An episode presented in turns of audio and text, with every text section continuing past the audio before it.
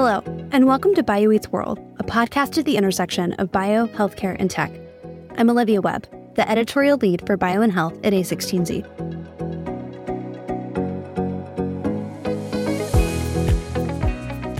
In today's episode, we talk to Joshua March, the co founder and CEO of SciFi Foods, a company that's using biology to develop and improve cultivated meat. Joining us in conversation is Vijay Pande, general partner at A16Z Bio and Health and a board member at SciFi. Together, we talked about the engineering and biology challenges of cultivated meat, where cultivated meat is headed, and the regulatory process for getting cultivated meat approved by the FDA and USDA to end up on consumers' plates. It actually involves slaughterhouse inspectors in the lab. Let's get started.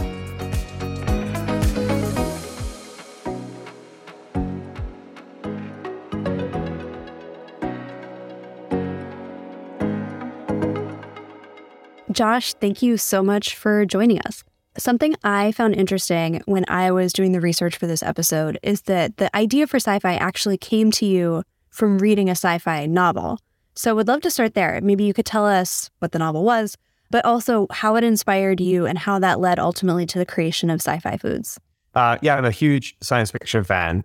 And I, I was reading Player of Games by Iain M. Banks. And Iain Banks writes about this kind of futuristic culture civilization, this kind of a post singularity civilization, which has all of these advanced technologies. And in multiple of these books, uh, he mentions the fact that they are cultivating meat from cells in tanks instead of growing it from animals. And it was never the core focus of any of the books, but it, he kind of references it in multiple ways. And as soon as I read it, and it was about 15 years ago at this point when I first read that book, it just immediately struck me that that kind of had to be the future that we built. And yeah, I, I, I eat meat. Actually, love eating burgers and pretty carnivorous, but very aware of the environmental challenges caused by meat and, and especially beef, which is really the worst, the worst culprit. And it just seemed clear to me that with a growing population and a population that's getting wealthier and eating more and more meat, we can't just keep doing what we're doing, which is basically cutting down the rainforest and you know, throwing billions more animals into the factory farming machine. One of the fun things about uh, sci-fi as inspiration is that, like, you think about other areas of tech that have had so many sci- uh, science fiction inspiration. You know, people associate like the satellite with Arthur C. Clarke. Or I remember yeah. uh, you know, my my uh, middle daughter complaining about the flip phone I gave her. I was thinking if the flip phone is good enough for Captain Kirk, it should be good enough for her. You know, it's so many things are out there, and but yet I, I think it hasn't come to these everyday things as foods. Then how do you go from like reading that book 15 years ago to being CEO of SciFi Foods? Yeah, and it was certainly a long journey. You know, at the time that I read that book, I already had a, a startup that I was working on that was in the kind of social media and, and software space, and I kind of had this secret plan of okay, I'll you know, do this company, make a lot of money here, and then go and invent invent cultivated meat technology. Uh, but so you're saying actually you, you had that arc in mind, even yeah. with the first company? Okay, I, actually yeah. I didn't know that. That's yeah, that was my that was yeah. my like secret plan as like a 23 year old. But um, yeah, as you know, companies can take a, a long time. It can be a long journey, and you know that original company I ended up we ended up selling it, but had spun out another company that raised venture capital before that happened. And then it was a kind of eight year plus journey uh, of running that that second company before it really made sense for me uh, to be able to to step back and, and think about doing something completely different. And by that time, the cultivated meat industry had started to develop. Uh, and I started to come across scientists and entrepreneurs who were working on trying to make cultivated meat a reality. 2016 was when I first started to come across other scientists working on it. Yeah. I just started learning as much as I could about it and did some investing and some advising into some of those startups and um, just started spending as much time learning about the science and uh, and the technology challenges. And it was kind of over the course of a number of years of doing that that I started to realize that there were these really big challenges that were potentially going to prevent cultivated meat from really coming onto the market and, and, having a big impact on the world. And I started to feel a, a, little disenchanted with what I was kind of hearing from other companies in the space about how they were going to tackle some of these huge cost and scale challenges. And it was really that experience that made me feel like, okay, I think I need to go and do this myself if we're going to have a shot at really, really transforming how the how the meat industry is is performing. So, you know, how did you, how do you go from being a tech entrepreneur to being cultivated meat CEO? Yeah, and it was certainly gradual. The first thing really was just to learn as much as possible. I actually picked up the molecular biology of the cell, just like a thousand page university textbook, and just read it uh, cover to cover, uh, yep. which was, took, took a while. Uh, that was part of it, and just spending as much time with the scientists in the space and learning as much as I possibly could. And the first kind of founding insight that I had was really around this big challenge of, structure uh, in cultivated meat. That you know, while it was clear to me that we have the technology to grow animal cells, right? People have been doing that in bioreactors and biopharma for decades, although it's very expensive. But fundamentally, we know how. But when it comes to taking those cells and turning them into 3D structured muscle tissue and fat tissue, I realized that the science on that is really much more nascent.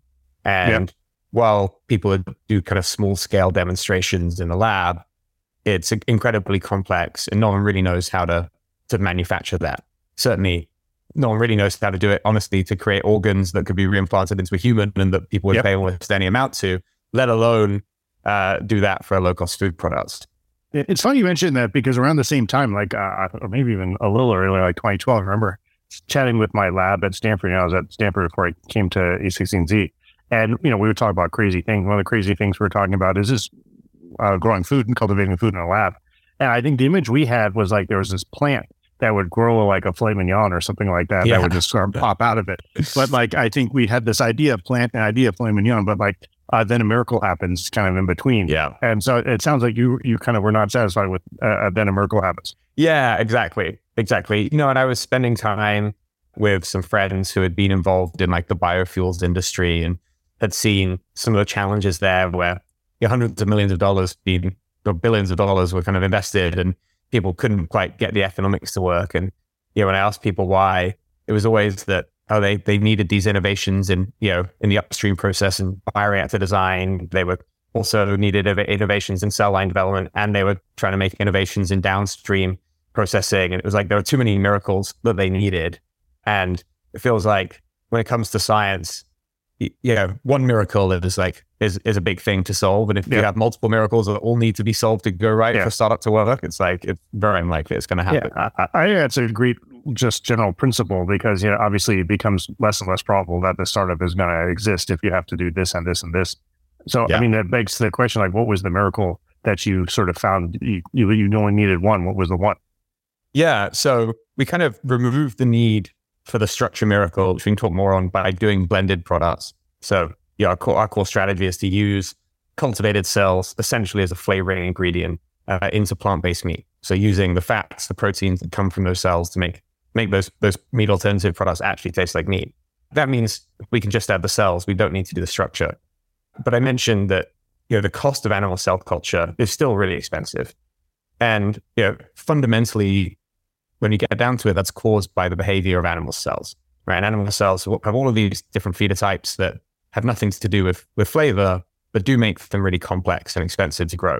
You know, generally, they're adherent, they want to grow attached to a surface. Oh, sorry, it's uh, basically these are muscles from an animal. It was not intended for us to eat them as the primary sort of evolutionary selection process, right?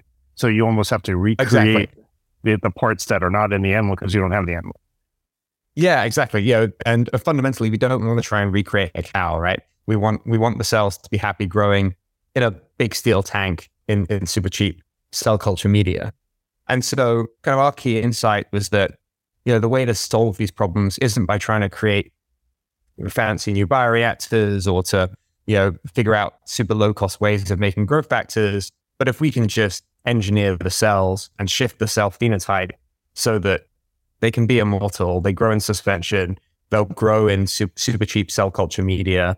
You can get them to grow to high cell densities in, in big bioreactors. That's the miracle that if you can just shift the cell line so that uh, it has those characteristics and the KPIs which allow you to manufacture it at scale and low cost yeah. in existing hardware, then that suddenly becomes something that, that is, is viable both technically and commercially if you do the techno economic analysis. Yeah, well, so you know, one of the things I think that's intriguing about the way you work is that you know, I think there's sort of three areas of biology as we move forward. There's like old school biology is like discovery. You like you discover something and cool, this does this. And then there's design where like, hey, I can build something new. And then there's iterative improvement where like not only can I design something, but I can actually improve it 10%, like iteration after iteration. And if your iterations are frequent enough, like once a week or something like that, in a year you could have 50 iterations. And maybe if they're 10% better iteration after iteration, now you're exponentially off to the races. And I think when people talk about designing biology, often they talk about just that middle one where like they've done something, but they don't talk about the iterative improvement loop. And, and what I think people love about tech is like you can compile things and improve the code and, and, and, and have that iteration loop. I'm curious, like how you got to the place where you, you knew what you needed to do and what you had to get to, but like, how did you go from like what was naturally there to like what you have now? Yeah. And we're really big believers in taking that engineering approach, which kind of the SynBio platform really enables in order yeah. to, to shift the phenotype of cells. And, you know, they're fundamentally biology is super complex, right? It's, and this is one of the, uh, both complex and has a lot of unknowns. And this is one of the big differences with, with kind of software. Yeah. when you're trying to shift the behavior of a cell, even if you really understand a particular pathway and you know all the proteins involved in that pathway, you don't necessarily know that if you you know, mess with some of that one of those proteins, that's not going to impact other yeah. things in the cell. And, and it, it's more like you're trying to rewrite someone else's code and you don't have all the code. Exactly. And so one of the key insights of the kind of SynBio approach is like, well, yeah, hey, you can have a big team of super smart MIT PhDs, and we do, but even with that, you still don't know that if we make these three genetic changes, it will have this exact impact, right? You can kind of guess the, the kind of general area. And so ultimately, the way to have that that impact is you have to experiment and you have to have a pretty large kind of combinatorial approach uh, of like figuring out what what are the different genetic changes that actually have the impact on the phenotype that you want.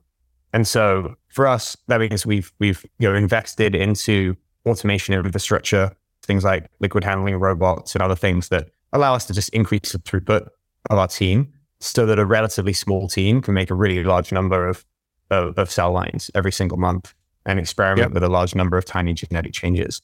How, how do you decide what moves on from iteration to iteration? Yeah, one of the, the big things for us was to kind of start with the end in mind right, and do a detailed tech, techno-economic analysis and understand what needs to be true for us to have an affordable product at scale. And a lot of that comes down to some core KPIs around cell line performance, right? So things like the cell density, uh, things like the growth rate, things like the cost of media, and yeah, we kind of worked out from there a kind of roadmap uh, of cell behavior that we need to need to achieve. One of the first things, obviously, was to multiply cell lines. Yep. The next huge kind of zero to one for us was about achieving suspension cell culture. So cells that grow in uh, you know single cell suspension, and that was a, a big lift. It was something that actually no one else had managed to achieve with with beef cell lines, edible beef cell lines before. Uh, people had tried using evolutionary approaches and, and failed. Um, and so it was a big, big task for, for our platform. And, and we achieved that. It took us about 12 months. Yeah. And now there's a number of different areas that we're that we're working on. Some of them are around uh, like cell density, which often is about kind of shifting the metabolism of the cell to minimize buildup of toxic metabolites, basically. Some of it it's around growth rate. One of the big cost drivers is the cost of the cell culture media. And that's kind of one, one of the big areas for us around just kind of removing all these expensive components from the media. You talked about the uh, techno-economic analysis is guiding this. How do you think about taste? Because I know you taste ma- matters a lot to you. Mm-hmm. How do you engineer in low cost and all these other biological things, but also get to something that you know uh, that gets to where you want taste wise? Yeah, taste is obviously the ultimate goal, right? That's why we're why we're doing what we're doing. We basically found one of the cell types that have the best impact on taste, and found that okay, like this cell type with nothing else, with no further optimization is really beneficial. And then now we've kind of locked that in and we're focusing on, on price and scale. And we actually regularly do taste tests of like, okay, if we've engineered the cell line more, we should taste taste it and make sure it doesn't, you know, it still tastes the yeah. same or it doesn't taste any worse. Yeah, biomolecular gastronomy. Yeah. uh, with the, so for our first product, you know, the taste is like at a, at a good level right now in future, we think there's a lot more that we can do. And so, you know, one of the biggest impacts on flavor for, for meat is the specific fatty acid profile. You know, there's a lot of, you know, if you change a single carbon atom in a fatty acid, you know, that shifts its aroma and its melting point and the way it kind of operates uh, as, as a as a flavor molecule.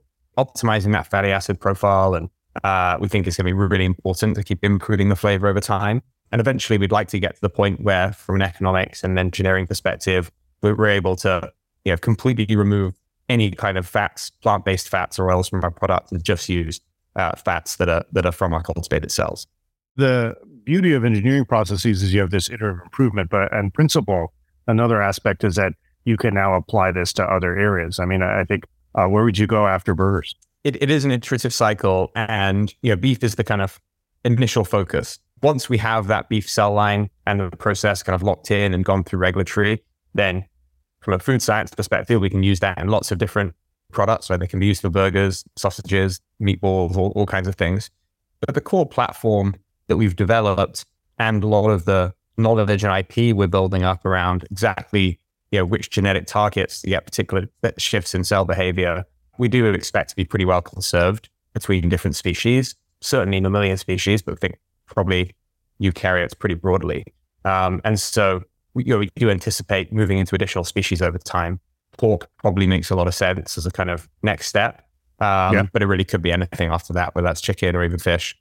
I hear bacon cheeseburgers are popular. You know, that yeah, could be quite nice. Yeah, yeah. No, that's a, yeah. I, the dream is to eventually is to like get all the way where we have steak and uh, wow. and bacon and products like that. But we think there's some big big steps forward that need to happen before that can be possible. Well, so you mentioned regulatory. Like, what does that look like? So the FDA and the USDA came out a couple of years ago with a kind of joint regulatory framework for cultivating meat. And they essentially agreed that the FDA would regulate the development of the cell lines and the kind of upstream process. And then at the point of harvest, when you're basically taking the cells out of your final production bioreactor, they're no longer viable, then it would hand over to the USDA, who would essentially regulate and inspect it as if you were a slaughterhouse. And so, in all in terms of all the food safety and how you're managing the materials and things like that. Because essentially it is meat at that point. Yeah. But it, it does have a kind of funny thing that it means the USDA are going to have these slaughterhouse inspectors literally going to yeah finish their finish their day in slaughterhouse and like then come come to the Bay Area and start inspecting these like pilot facilities uh, yeah. for cultivated meat companies. With the FDA, which is the kind of bigger hurdle to start, uh, it's a consultation process uh, for now, right? So they don't have a clear set of like rules and regulations of exactly what you have to do. Instead, we go and present to them on what we're doing and you know the, the different uh, steps we're taking to minimize adventitious agents and contamination and various things like that. And we'll talk about the cell lines and the changes we've made and uh, how we're showing that. And they then ask questions and say, okay, well, we need to see this data or this data, or you need to go do this study or this genomic analysis, whatever it is. And eventually that gets to a point where they basically say, okay, you've given us, this is everything we need. And they'll give us like an official letter that says you answered every question. And then we can submit the full dossier.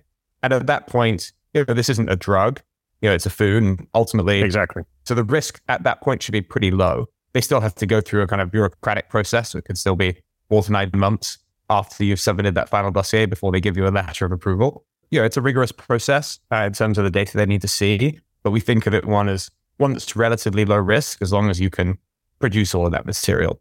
We're kind of going through the full arc of getting this through uh, engineered through the FDA, and basically at that point, it's can be in, in customers' hands.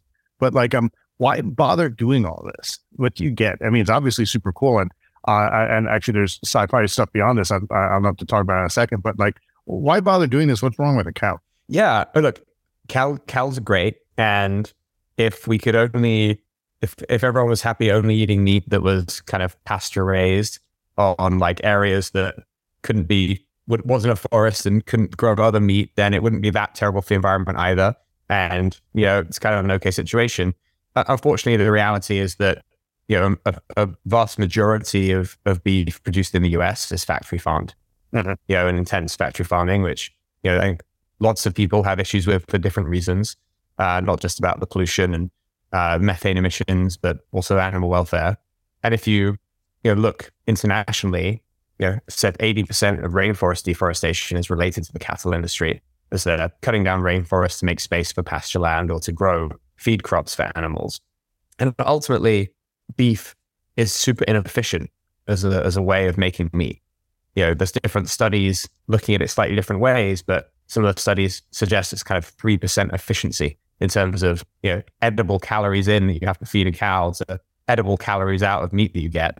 And that's because, you know, the cow's alive for like 18 to 24 months. It's walking around, respiring and growing bones and all this other stuff. Yeah, yeah, yeah. And beef happens to be the, the least efficient of all of all meats. And during that time, they're giving off a huge amount of methane emissions. Methane's like 30 times more potent than CO2 as a greenhouse gas. And uh, cattle are responsible for about 30% of the world's methane emissions. But if everybody ate the way Americans would, that 30% number probably would go way up even. Yeah, no, it would go up pretty dramatically. Well, well, here's a crazy idea, which actually I never brought up to you, is that could you make something that to, let's say, a given cultural palate, let's say our, to our palate, tastes better than beef? Is beef like, but like better? Yeah. I mean, certainly eventually, right? I, I think that's yeah. one of the, the futuristic promises, but isn't isn't that far away, is well, especially if we're engineering the fatty acid profile and we're engineering different elements, then we can say, okay, what are the things that, that make it taste the best thing possible? And what are the things that are advantageous for health? Or are there, there are some proteins which are known to be worse for health? And can we just remove those proteins? And so certainly in future, I think the, the goal is to design even better meat. Yeah, because presumably there's not much selective pressure on cows to be tasted to humans. No, uh, yeah. you would think it might be the other way around. It's yeah. intriguing to think that there may be room above that yeah. even just the beef is not even a bar. There may be something above here, which actually would be even more interesting. Given this arc that we talked about, where do you think uh, we are in 10 years? You know, I love talking about the future. What does our diet look like 10 years from now? Yeah. The thing I'm excited about is this kind of blended approach to really kind of change culture around meat alternatives. I, my goal is to basically expand it to where even the most hardcore kind of carnivore is excited to eat these blended products because they taste great. Yeah. And that they've really become the kind of the norm for people. And I, I think what's interesting is that, you know, alongside the advancements that we and others that are making in, in, in new alternatives, you also have, you know, climate change continuing to cause problems with conventional meat supply. Right. Actually, just just this week, Fox News is talking about that there's going to be a meat drought uh, coming up this Christmas because the actual drought of the the last few years uh, in America are decreasing uh, cattle herd sizes and there's going to be like less beef available and beef prices are going to be kind of going up and there's no real end in sight to those kind of trends. And so I think we're going to be seeing this kind of constant shift where conventional meat is getting more and more expensive while meat alternatives and cultivated meat and blended products are getting cheaper and cheaper and more and more available every year. Yeah. Now that makes sense. I mean, for me, there's something that is just so tantalizing about the combination of like the visceral enjoyment of like a great burger if it combined with something that actually might have some benefits on the plant side, com- health benefits combined with something that has issues that take care of sustainability, environment, and even water issues that we have. Yeah. It feels like a win win win. Uh, and usually enough, we don't get to have that. Yeah, no, 100%. I'm looking forward to, to having that as soon as possible. Yeah.